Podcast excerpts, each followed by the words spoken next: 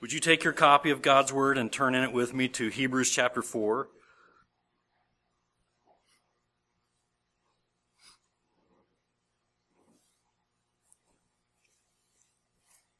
Hebrews chapter 4.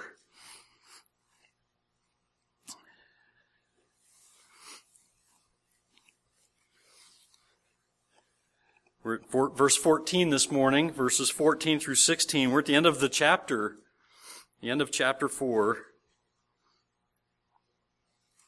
Look at God's Word. Look at verse 14 and follow along with me as I read verses 14 through 16. Since then we have a great high priest who has passed through the heavens, Jesus, the Son of God, let us hold fast our confession. For we do not have a high priest who is unable to sympathize with our weaknesses, but one who in every respect has been tempted as we are, yet without sin. Let us then with confidence draw near to the throne of grace that we may receive mercy and find grace to help in time of need. Now, so far in our study in the book of Hebrews, the writer, inspired by God, inspired by the Holy Spirit, is challenging and encouraging believers to remain steadfast and firm in their faith. That they might be able to sing, It is well with my soul, right? We've heard the warnings. We've been warned by the examples the writer uses of the Israelites who failed to enter the promised land. The promised land rest. Why? Because of their unbelief. As we heard him say at the end of chapter 3, verses 18 and 19, and to whom did he swear that they would not enter his rest, but to those who were disobedient? How? Verse 19, so we see that they were unable to enter because of unbelief. So the writer doesn't want anyone to make the same mistake and fail to enter God's promised rest. And remember what we've noted during our last couple of studies here, the last couple of weeks, that by rest, here in Hebrews, speaking to people today, the, God is saying there is a promised rest, and by that rest, we're talking about the rest that's, that's promised to all who put their faith and trust in Jesus Christ. Eternal rest. The, the rest, the eternal rest that God gives to all who trust in Jesus Christ as, as Lord and Savior, recognizing I'm a sinner. And I'm doomed. And my only hope is faith in Christ because He was punished for my sins. He took it all on Himself at Calvary and He came through victorious because after He died and was buried, God raised Him from the dead. Praise God. And so, because I'm a sinner and I need saving, and my only salvation is through faith in Christ, I put my faith in Him for the forgiveness of sins and eternal life through Christ, eternal rest. And, and along comes with, with that some present rest. It is well with my soul, right? We can say, I rejoice in the fact that, that I am saved. No matter what I'm going through, this side of eternity, this side of heaven, uh, my hope is in the Lord because of Jesus Christ. And so God, through the writer of Hebrews, has been emphasizing the superiority of Christ. He is supreme. There is nothing better than Jesus. There is no one better than Jesus, making it clear. We've heard it again and again. In the, I keep reminding you of this because I don't want you to forget. There's no one and nothing better than Jesus. The writer makes it clear. He is superior to the prophets, to angels, to Moses. And as such, he is worthy of your faith. He is worthy of your trust. And he is completely capable to save all who put their trust in him. He is completely capable. And because Christ is better than all, the writer has also been emphasizing the risk of drifting away from the truths that you've been told about him. There is the risk of drifting away from the truth if one fails to heed all they have heard about Christ. And so he says, chapter 2 verse 1, therefore we must pay much closer attention to what we have heard. What have we heard? We've heard God's Word. We've heard about Jesus Christ, all kinds of things, lest we drift away from it. And then in chapter 3 and verse 1, therefore, holy brothers, you who share in a heavenly calling, consider Jesus, the apostle and high priest of our confession. And then in verse 6, but Christ is faithful over God's house as a son, and we are his house, if indeed we hold fast our confidence and our boasting in our hope. And so the writer is encouraging and challenging believers to have faith in Christ and keep your eyes fixed on Christ, lest you drift. Keep your eyes on Christ. Fix your eyes on His faithfulness toward you to forgive you eternally your sins. So that God looks on you as righteous because Christ is righteous. And then be faithful to Him. Be faithful to Christ. And this is so important, he also makes this the task of the body of Christ, the church. That we should care for one another so much. We care for each other so much. We should. We should care for each other so much that we don't want to see anybody drift from the truth that we would keep encouraging and admonishing and correcting and, and strengthening each other to obey God's word, keeping your eyes fixed on Christ. Would you go back to chapter 3 and verse 12?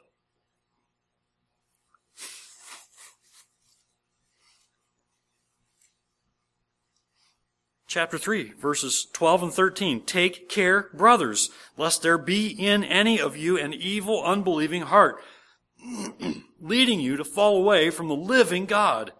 But exhort one another every day, as long as it is called today, that none of you may be hardened by the deceitfulness of sin. We ought to be so concerned for the spiritual health of each other in God's church that we take this passage to heart and we look for ways that we can exhort and encourage each other as long as we still have a day to breathe and live, that we live that day for God's glory. And part of that means that we look out for the needs of each other spiritually and we say, don't drift. Keep loving the Lord. Come to the, to the fellowship of the church as we gather in to to this place we call God's house. Why? Because where two or three are gathered in my name, there I am, right? And we say, let's come together as a church and encourage each other. Remain faithful. Believe God's word. Now go obey God's word this week. And how are you doing? And, and what are you struggling with? And how can I pray for you? Being attentive to the, not only the physical needs, we do pay a lot of attention to physical needs, and that's important, but not just physical needs, but to spiritual needs. Do not overlook that responsibility that you have as a church to care for the needs of one another. Your pastor cannot do it all. God never intended for your pastor to do it all. Right? Why? Because we're a body. And we, we, we work best when we're working together as the body of Christ. Many members that make up the body of Christ serving together. For one thing, think about it. I'm not just trying to to defend myself here necessarily, but think about it. I can't know every need of every person in this fellowship like, like we can as a, as a web of believers, right? With all of our connections, we can know better how to care for the needs of each other. You know better about some people's needs than I do. I know better about some people's needs than you do. And if we're not caring for each other, if we're not paying attention, we could drift from the truth. Therefore, holy brothers, chapter 3, verse 1, you who share in heavenly calling, consider Jesus the apostle and high priest of our confession. Keep your eyes on Christ. Consider Jesus. And keep considering Jesus. And that's why the writer, as we saw last week, reminds us that we need the Word of God. We need each other. And we need to use the Word of God in our own lives and to encourage each other. Because we live in a fallen world, and the temptation to drift will remain until, until we die. God calls us home through death, or He returns for His, for His saints through the rapture of the church. And, and that would be okay too. Right? Or maybe that'd be even better, right? Nobody wants to die, right? But we know, we know we're, we're going to be far better off when God calls us home. Either way, rapture or through death.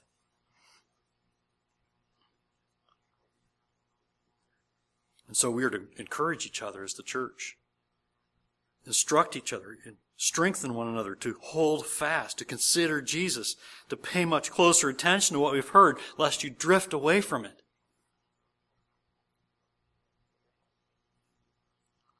We need to help one another to continue to do the same things that, that we've been told by God's Word to do, because if we don't, we'll be tempted to drift. The temptation to drift remains. In fact, in fact, it's even easier than being tempted to drift. All you have to do to drift from what you know about Christ is to do nothing. Right? To do nothing. God is saying, do something. Consider Jesus. Fix your eyes on Christ. Take His Word. And that's why the writer, as we saw last week, reminds us that we need the Word of God. We must be diligent to hide God's Word in our hearts that we might not sin against God by the sin of unbelief. You need the Word. I need the Word. Why? Chapter 4, go back to chapter 4 now, verse 12 because the Word of God is living and active. Do you understand that? Don't just skim those words. Don't just skim that idea. Don't just skip over that. Living and active. Oh, good, good. God's Word is living and active. Happy day. Right? Do you take that seriously? I do. I hope you do. Guess what? The fact that God's Word is living and active gives me great courage and boldness to come here today and proclaim the truth of God's Word. Because I am nothing. I am absolutely nothing. And I can't believe that God gives me the, the opportunity to tell you what His Word says. And I think of all people, who am I to speak to you about God? But you know what God says?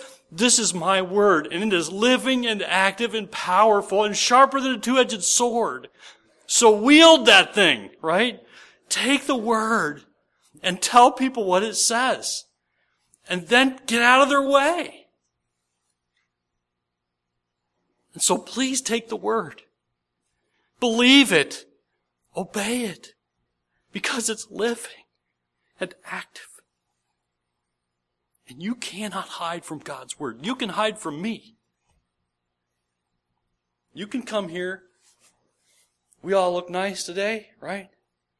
How are you? Fine. How are you? I'm fine too. How was your my week was great. How about your week? It was wonderful. Everything okay at home? Absolutely. Everything's great at home. How about you? Yeah, yeah, everything's super at home. We just, you know, doesn't get any better than this, does it? Rubbish. Right? God knows what you need. And He, and He put the answer to what you need in His Word. Read it. You can't hide from it if you'll read it. We can hide from each other, can't we? We can hide from each other. But you can't hide from God's Word because it's living and active. So I say to you today, be diligent, beloved. Loved by God? Be diligent to remain faithful to Christ. For the Word of God is living and active and sharper than a two-edged sword, piercing to the division of soul and of spirit, of joints and of marrow, and discerning, you cannot hide from God's Word, discerning the thoughts and intentions of the heart. You cannot hide from God's Word, and no creature, says verse 13, is hidden from His sight, but all are naked and exposed to the eyes of Him to whom we must give an account. Please take seriously the fact that God's Word is living and active. And take this reminder to heart. You need God's Word. You need to read it. And even if it's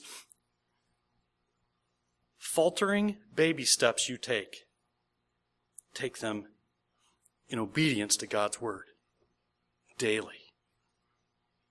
Look at your life.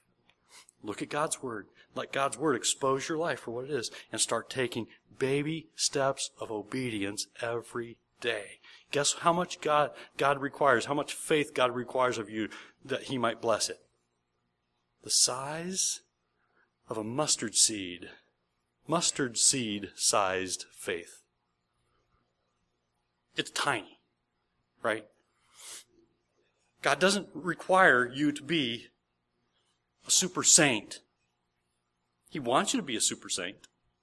He wants you to live victoriously for Him, conquering sin with the wonderful power of His Word and His Spirit at work in you.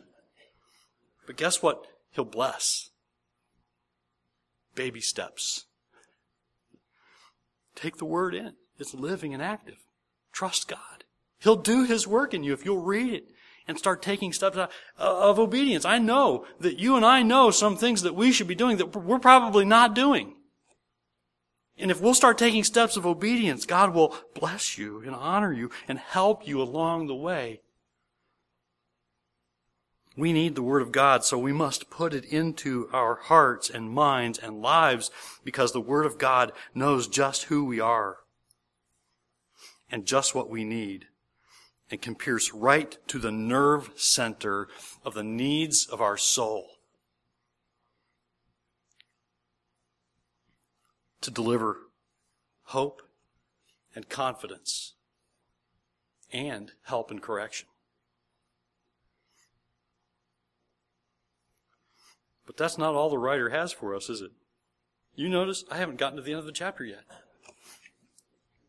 How do you like that for an introduction?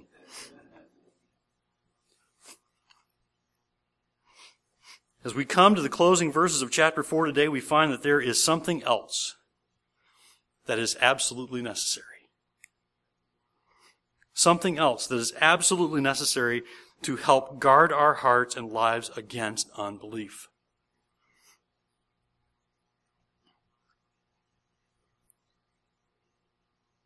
Our passage this morning is declaring that those who have faith in Christ should, with confidence, look at verse 16 should with confidence draw near to the throne of grace.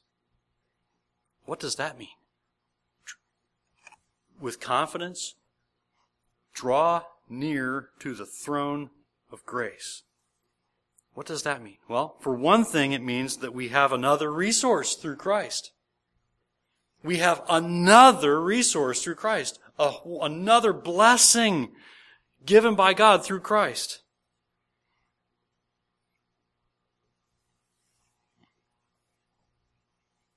the blessings just don't stop, do they? God is gracious. He is a gift giving God.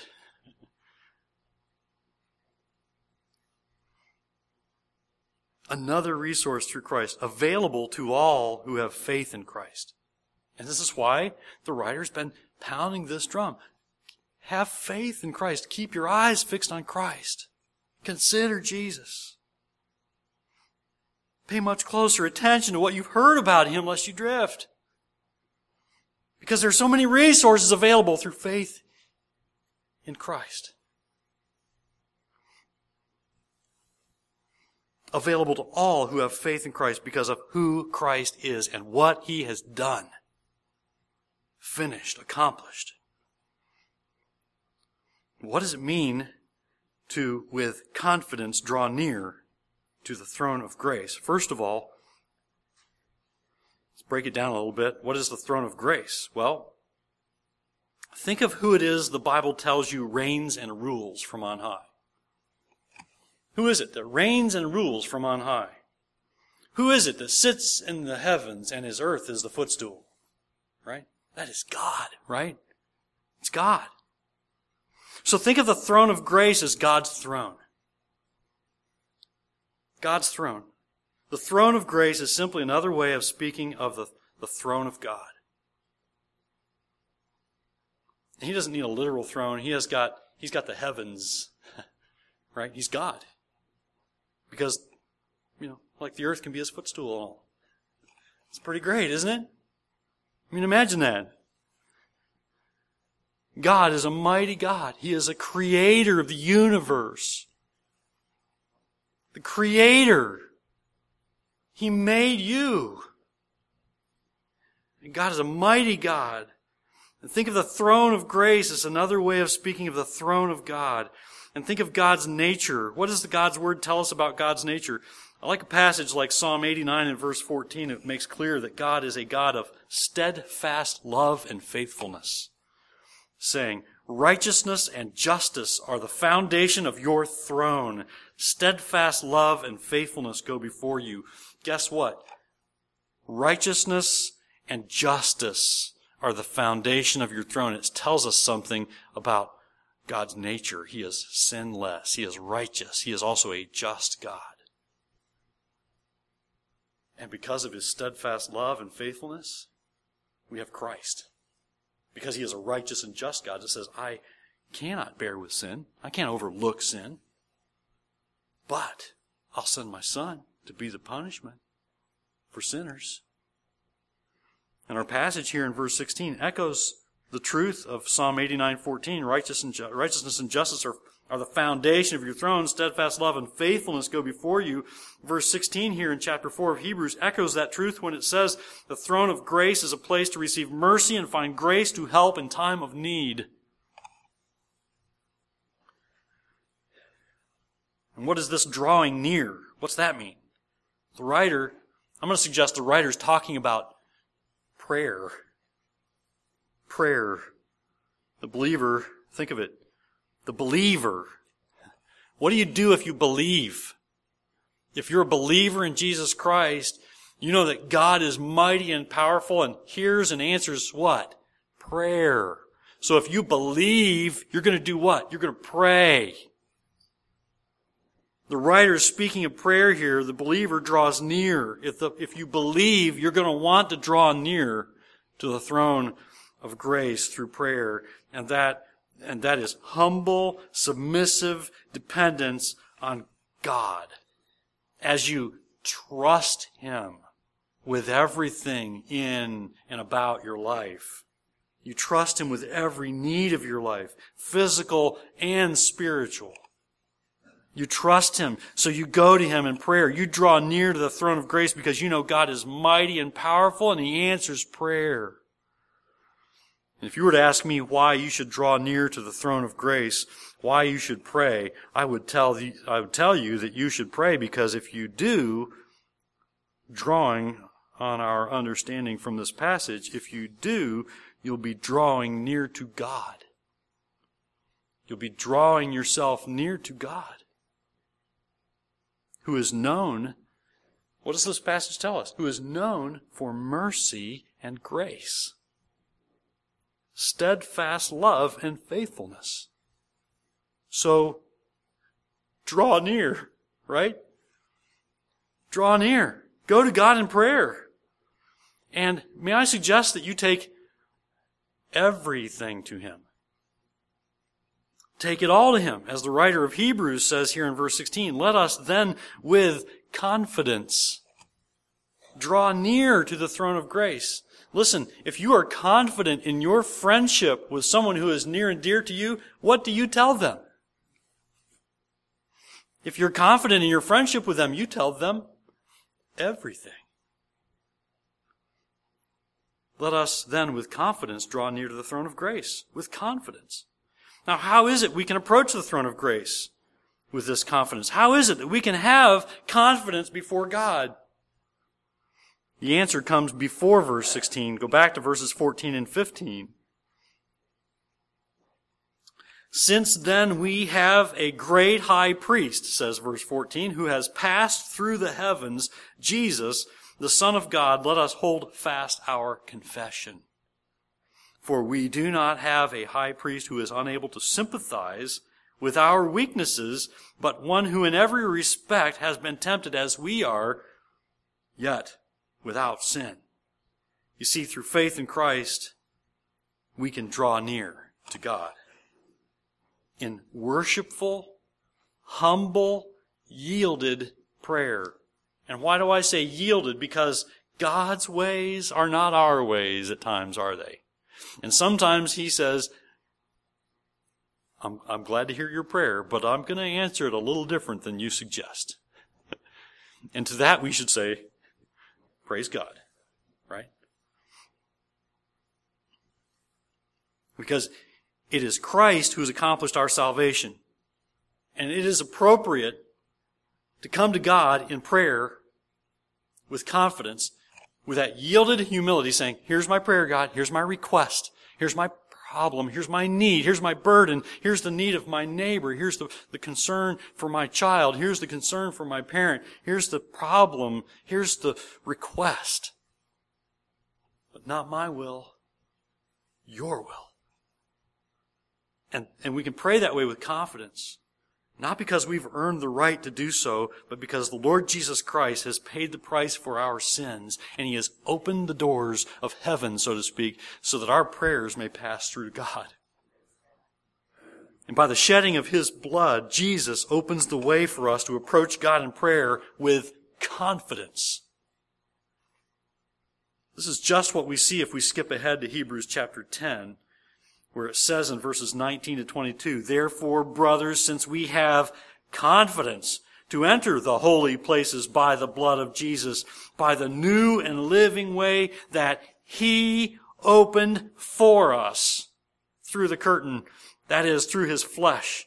And since we have a great high priest over the house of God, let us draw near with a true heart in full assurance of faith, with our hearts sprinkled clean from an evil conscience and our bodies washed with pure water. So it's there, the writer of Hebrews says, he says it again, let us draw near. Let us draw near to God. Go to God with confidence in prayer, right? Go to Him confidently. What an incredible privilege has been given to all who trust in Christ. By the grace of God and through the shed blood and his finished work, that is Christ on the cross, God hears the prayers of his children. And note why else the writer of Hebrews is telling us to approach God in prayer with confidence. Because we have a great high priest. The great high priest. According to verse 14, you see, in the Old Testament, we see the priest constantly having to come before God with sacrifices, first for his own sins, and then for the sins of the people, repeatedly bringing sacrifice. That was what God required of them. But when Jesus came and lived a sinless life and suffered and died for our sins, he did away with that sacrificial system. He did away with it. He obliterated it. He did away with that sacrificial system once and for all, paying the price for our sins with his own body on the cross. And as Hebrews 7:27 says, he has no need like those high priests, speaking about the Old Testament, He has no need, like those high priests, to offer sacrifices daily, first for his own sins and then for those of the people, since he did this once for all when he offered up himself. Jesus had no sins of his own for which he needed to sacrifice. But he took on our sins. He took them on himself. He had no sins which needed a sacrifice, but we do. We need, we need a sacrifice for our sins. And He, Jesus Christ, is the once for all sacrifice for sin, making Him the great high priest, the last one. And note verse 14 says of Him that He has passed through the heavens. What does that mean? Well, let the writer of Hebrews explain. Hebrews 7:26 for it was indeed fitting that we should have such a high priest holy innocent unstained separated from sinners and and he's exalted exalted above the heavens. Why? Because he's holy innocent unstained right? Hebrews 9:24 For Christ has entered not into holy places made with hands which are copies of the true things but into heaven itself now to appear in the presence of God on our behalf. There's another reason to come boldly with confidence before the throne of grace because Jesus is there on our behalf interceding and so the Lord Jesus Christ, having ascended to the right hand of God, has passed through the heavens and he's become higher than the heavens. And note also that according to verse 15, Jesus is a sympathetic high priest.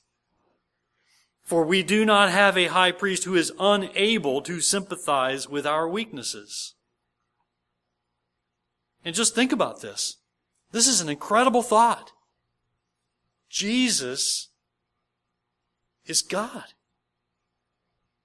But he came and lived as a man. So he, God takes on flesh. He's the God man. God incarnate. Jesus is able to sympathize. He's sympathetic. He's a sympathetic high, high priest. We do not have a high priest who is unable to sympathize with our weaknesses. Yes, he's God. But guess what? He lowered himself, put on human flesh, and he t- took on himself the same temptations that we deal with. And we give into. But he did not. You see, the feeling conveyed in the original language is much stronger and intense than what we've translated here in the word sympathize. It's good, it's helpful, but in the original, it's a little bit more powerful than that. And in fact, it actually means, literally means to suffer with. And one commentator says it describes the feeling of one who enters into the suffering and makes it his own. Now, how did Jesus do this? Well, it's seen in verse 15 also. In every respect, he has been tempted as we are. With one exception. Yet without sin. In fact, he's endured more temptation than we have. If we've ever given in to sin. Think about it. Have you ever given in to sin? Let me answer that for you. I don't even want you to try, right? Uh, yes, you have, right? And yes, I have. Do you give in to temptation to sin? Yes, you do.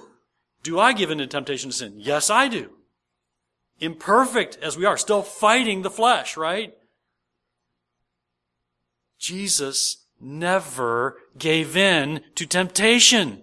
Imagine that. He went all the way through the suffering of temptation. You and I don't even know what that feels like. How about we, with confidence, go to the throne of grace and ask God for help to do that? God, help me to endure temptation and say, no, no, no, no, no. And be victorious in Christ because I have Christ in me. Because I have the Holy Spirit and I have His Word. In every respect, in, in every temptation we face, Jesus went all the way through the temptation to be victorious and say a final no to sin. And the fact is, he was tempted as we are, and yet did not sin, means that he is completely qualified to be the merciful and faithful high priest. He's, he's the one.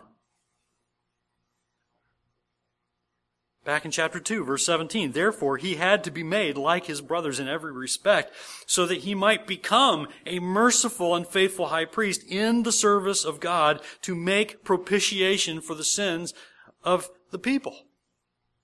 Propitiation. Jesus, the acceptable sacrifice for our sins. And because he knows what temptation is, and having suffered the full force of temptation, unlike we who give in too quickly to temptation, he did not sin. And he is able to come to the aid of those who are being tempted. Get it? So come boldly, come with confidence before, before the throne of grace. Because he's able to help you says verse 2 or chapter 2 verse 18 for because he himself has suffered when tempted he is able to help those who are being tempted because of all this god moved the writer the one who the human writer god inspired the human writer who we don't exactly know who it is some say paul but but many bible scholars say we don't think it's paul but we're not sure who but we believe this is God's Word. Inspired by God, God moves the writer of Hebrews to call on all who believe in Jesus Christ, saying in verse 16, Let us then with confidence draw near to the throne of grace that we may receive mercy and find grace to help in time of need. Do you have times of need? Yes, you do. Of course you do. Are you tempted to sin? Hmm. Yes, you are. Yes, I am. Are you tempted to doubt God at times? Well, let's put it this way. If you give in to the temptation to sin, you just doubted God. And so did I, right? Are you tempted to give up in trusting God? We're all tempted, aren't we? In many ways. But help is ours in our time of need so God's word says, approach the throne of grace with confidence. And note that those who draw near with their faith in Christ receive mercy and find grace to help. In other words, you receive mercy, meaning you don't get what you do deserve. Praise God.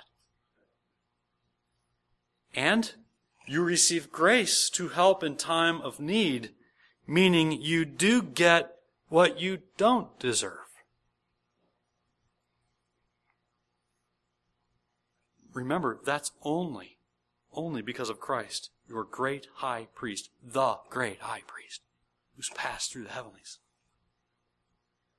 There is present hope for all who trust in Christ that even now the Lord is demonstrating His mercy and His grace. The fact that you're breathing today, right, is evidence that God is merciful, gracious. But there's present hope. You see, it's not only eternal hope, that's our highest, that's our highest aim, right? We say, that will be glory. When we look forward to heaven, right? When we're done with sin and we see Christ as He is. And then we'll be like Him. And we look forward to that day. But there is present hope for all who trust in Christ that even now the Lord is demonstrating His mercy and grace toward us through Christ. Because of the faithfulness of Christ. But there is also that heavenly hope which is ours because of the finished work of Christ at Calvary. And in that we, we praise God. And because of that finished work and that eternal destiny that's ours, we can right now come boldly, come with confidence before the throne of grace and gain God's mercy and help in time of need. See, there's that heavenly hope which is ours because of the finished work of Christ. And the writer of Hebrews is calling to believers to keep their eyes fixed on Christ.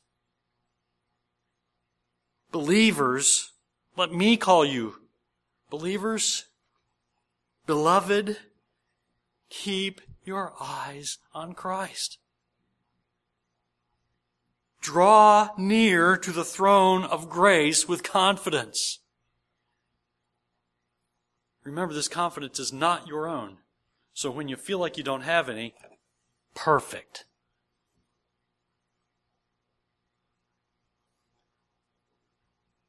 But may I also suggest he is also calling to those who have not trusted in Christ. Just think of this. He is calling to those who have not trusted in Christ as well to draw near to the throne of grace, approach God even now, even in this moment, as you realize you're a sinner in need of saving, even now, as you realize you need to repent of your sin to God in prayer and believe in Jesus Christ, approach God now in prayer if you've never trusted Christ. Confess to God that you're a sinner. Tell Him you trust in the finished work of Jesus Christ. You trust in His Son. And if you do that, you can come with confidence. You can come before God with with confidence. You can draw near to the throne of grace.